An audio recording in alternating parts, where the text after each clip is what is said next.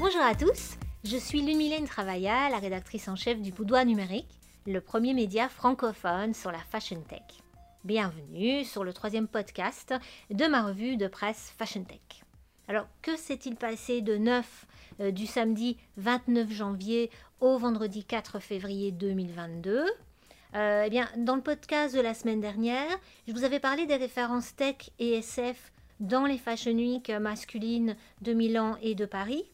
Mais il y avait encore un défilé sur lequel je voulais attirer votre attention, en haute couture cette fois. C'est celui de Pierre Cardin, euh, le 28, au musée de l'air et euh, de l'espace du Bourget. Ce musée, euh, c'est le plus grand musée aéronautique de France. On y trouve des avions militaires et civils. Il y a aussi une galerie consacrée à l'exploration spatiale avec des fusées, des capsules, des combinaisons d'astronautes.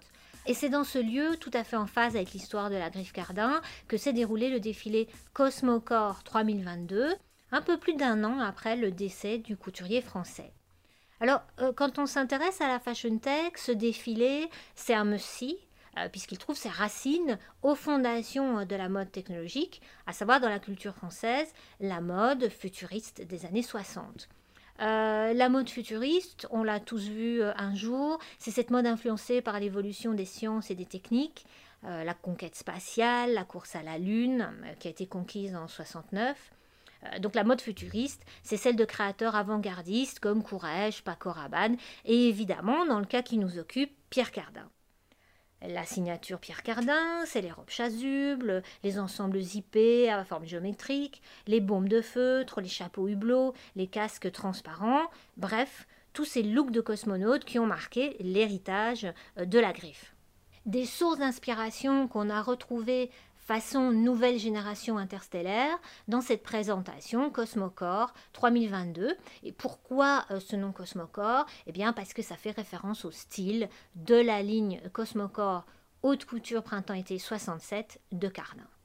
Euh, les mannequins qui portaient cette collection euh, haute couture printemps-été 2022 ont défilé sous une fusée géante et le monde est petit parce que j'ai reconnu parmi eux une connaissance du boudoir numérique, le mannequin Anaïs Moons, qui a prêté euh, ses traits à notre dernier shooting de mode sous l'objectif du photographe Lionel Samin.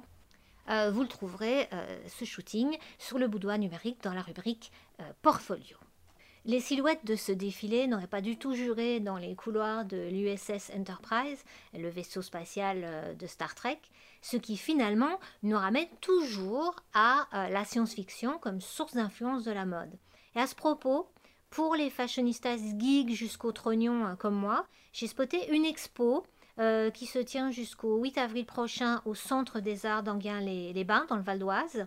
Elle s'appelle Interstellaire je ne l'ai pas encore visitée, mais d'après ce que j'ai vu sur le net, elle dévoile les coulisses, les effets euh, visuels et les costumes euh, d'œuvres incontournables de la SF et du fantastique, comme les films 2001, l'Odyssée de l'espace, Aliens, euh, Starship Troopers ou encore la série américaine V. Pour ma part, Diana, le lézard de l'espace le plus flamboyant de la galaxie, a toute sa place sur un catwalk Balmain ou Balenciaga. Bon, ce n'est que mon avis, mais euh, je le partage. Puisqu'on a parlé de séries télé, euh, mon entourage se moque souvent de moi parce que je regarde tout et n'importe quoi à la recherche de fashion tech. Et là, dans le port nawak, j'ai bien donné cette semaine, euh, puisque j'ai visionné la série And Just Like That, la suite de Sex and the City. J'ai pleuré des larmes de sang en regardant Carrie, Charlotte et Miranda ressasser leur peur de vieillir.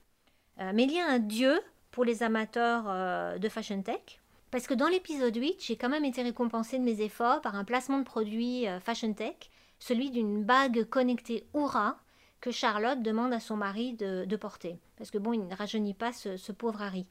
Alors Oura, c'est un tracker de santé, comme un bracelet de fitness, sauf qu'on le porte au doigt. Euh, la mise en avant du produit dans cet épisode est franchement bizarre et maladroite, puisque Charlotte s'apprête à faire un câlin buccal à son époux pour qu'il accepte de porter la bague. Mais toujours est-il que si cette bague Oura est vendue sans faveur euh, sexuelle à la clé, elle semble très très appréciée des people comme Kim Kardashian, Gwyneth Paltrow ou encore euh, Jennifer Aniston. Alors peut-être parce qu'une bague c'est plus discret, c'est moins intrusif qu'un bracelet ou une montre.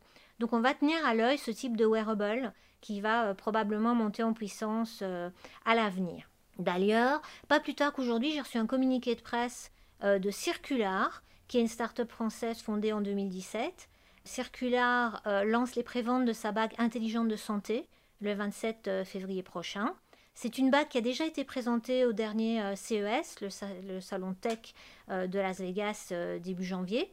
Et d'après le communiqué de presse de l'entreprise, cette bague est dotée de microcapteurs qui sont capables de mesurer plus de 140 métriques, dont des indicateurs comme la fréquence cardiaque, le taux d'oxygénation dans le sang, la fréquence respiratoire, la température corporelle, toutes ces choses-là.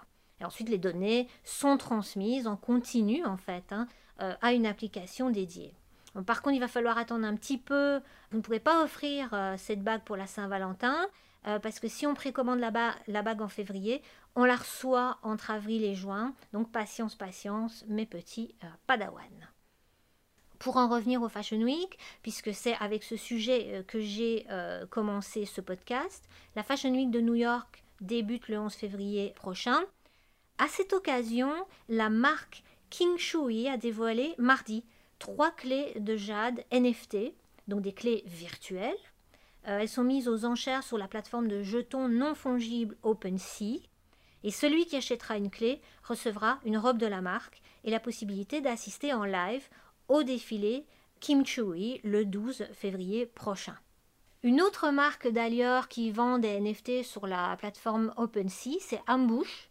La marque japonaise tisse son monde depuis une semaine sur son compte Instagram avec la bague virtuelle Pao Energon. Euh, elle a la forme d'une bulle de bande dessinée avec l'onomatopée Pao inscrite euh, en son centre. Cette bague NFT est inspirée de la ligne de bijoux euh, du même nom d'Ambush et la marque promettait un méga drop en février. Donc voilà, c'est fait, on vient d'apprendre aujourd'hui que le drop aura lieu le 14 février prochain, le jour de la Saint-Valentin, avec différentes déclinaisons colorées de la fameuse bague, en vert néon, euh, violet scintillant, etc. Et cerise sur le gâteau, le bijou fait aussi office de passe VIP parce qu'il donnera à son acquéreur un accès privilégié aux NFT et autres événements d'un bouche. La marque japonaise va également dévoiler son métaverse à l'occasion de la Milan euh, Fashion Week féminine, mais on a le temps, euh, c'est en mars, euh, on y reviendra. En mode durable, je voulais mettre en lumière la création du CETIA, officialisé le 2 février.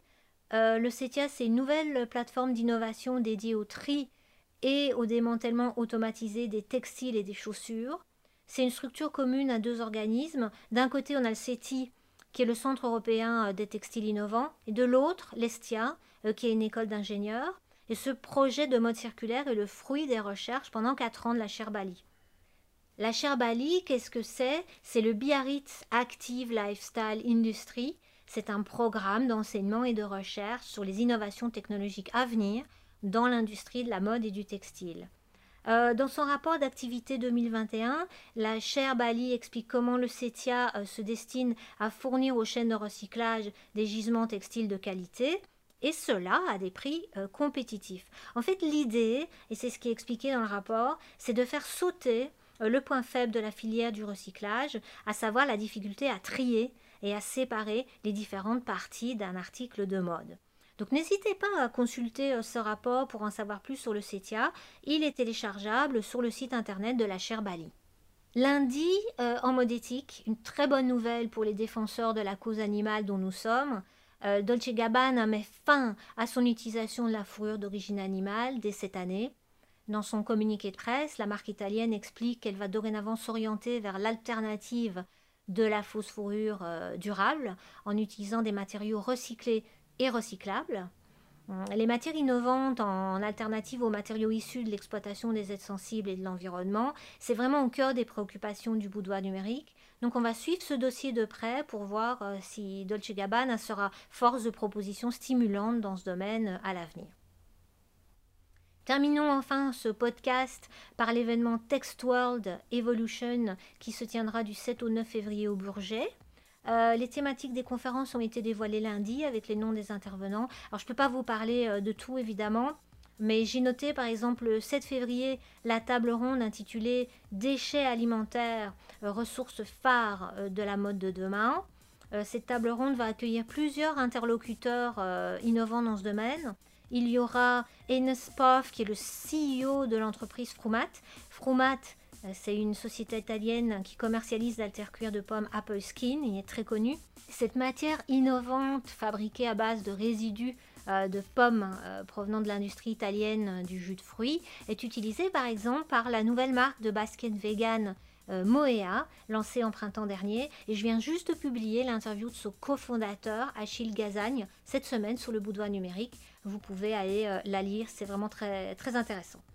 Euh, cette table ronde donnera aussi la parole à Heinz euh, Schunegger, le cofondateur de Question, l'entreprise à qui l'on doit le Bananatex. Le Bananatex, c'est une autre matière innovante à base de fibres de bananier qui a déjà été employée par H&M par exemple dans une ligne de basket en mars dernier. Euh, dans cette table ronde, il y aura aussi Charles Rebout de RBX Creation, une équipe spécialisée dans les solutions écologiques innovantes. RBX Creation euh, est à la base du projet Irony, qui travaille sur le développement de matériaux innovants du champ aux vêtements. En 2020, j'ai fait l'interview à Avantex d'Anne Rebout, qui est la cofondatrice euh, de RBX euh, Creation. Elle m'a parlé notamment de leur expérimentation sur le chanvre. là aussi, c'est sur le boudoir numérique. L'entreprise allemande Wet Green est également représentée par Thomas Lamparter, son responsable vente. Wet Green euh, a développé une méthode euh, qui utilise comme agent de tannage des feuilles d'olive issues de la production euh, agroalimentaire. Ça lui permet de tanner son cuir Olive Leather sans chrome polluant. Donc beaucoup d'autres euh, intervenants euh, captivants euh, que j'ai d'ailleurs interviewés pour le boudoir numérique seront les vedettes des différentes tables rondes. Je pense à Tony Pinville, qui est le CEO de l'entreprise intelligence artificielle appliquée à la mode Euritech, la chercheuse en e-textile Claire Elliott, ou encore Adrien Delupaoli, qui est le CEO du bureau d'innovation mode de Rigueur Group. Donc rien que du beau monde dans cette programmation que je vous invite à explorer plus avant sur le site de Mess Frankfurt, la société organisatrice de l'événement Text World Evolution. Dans la foulée, on n'oublie pas non plus un autre salon incontournable, c'est Première Vision à Paris Nord-Villepinte du 8 au 10 février et le salon physique sera doublé d'un digital show du 7 au 11 février. Et voilà, c'est tout pour cette semaine. On se retrouve la semaine prochaine pour la revue de presse Fashion Tech du Boudoir numérique. N'hésitez pas à nous laisser vos commentaires, suggestions, infos et autres coups de cœur. En attendant, comme le dit Monsieur Spock, live long and prosper. Live long and prosper.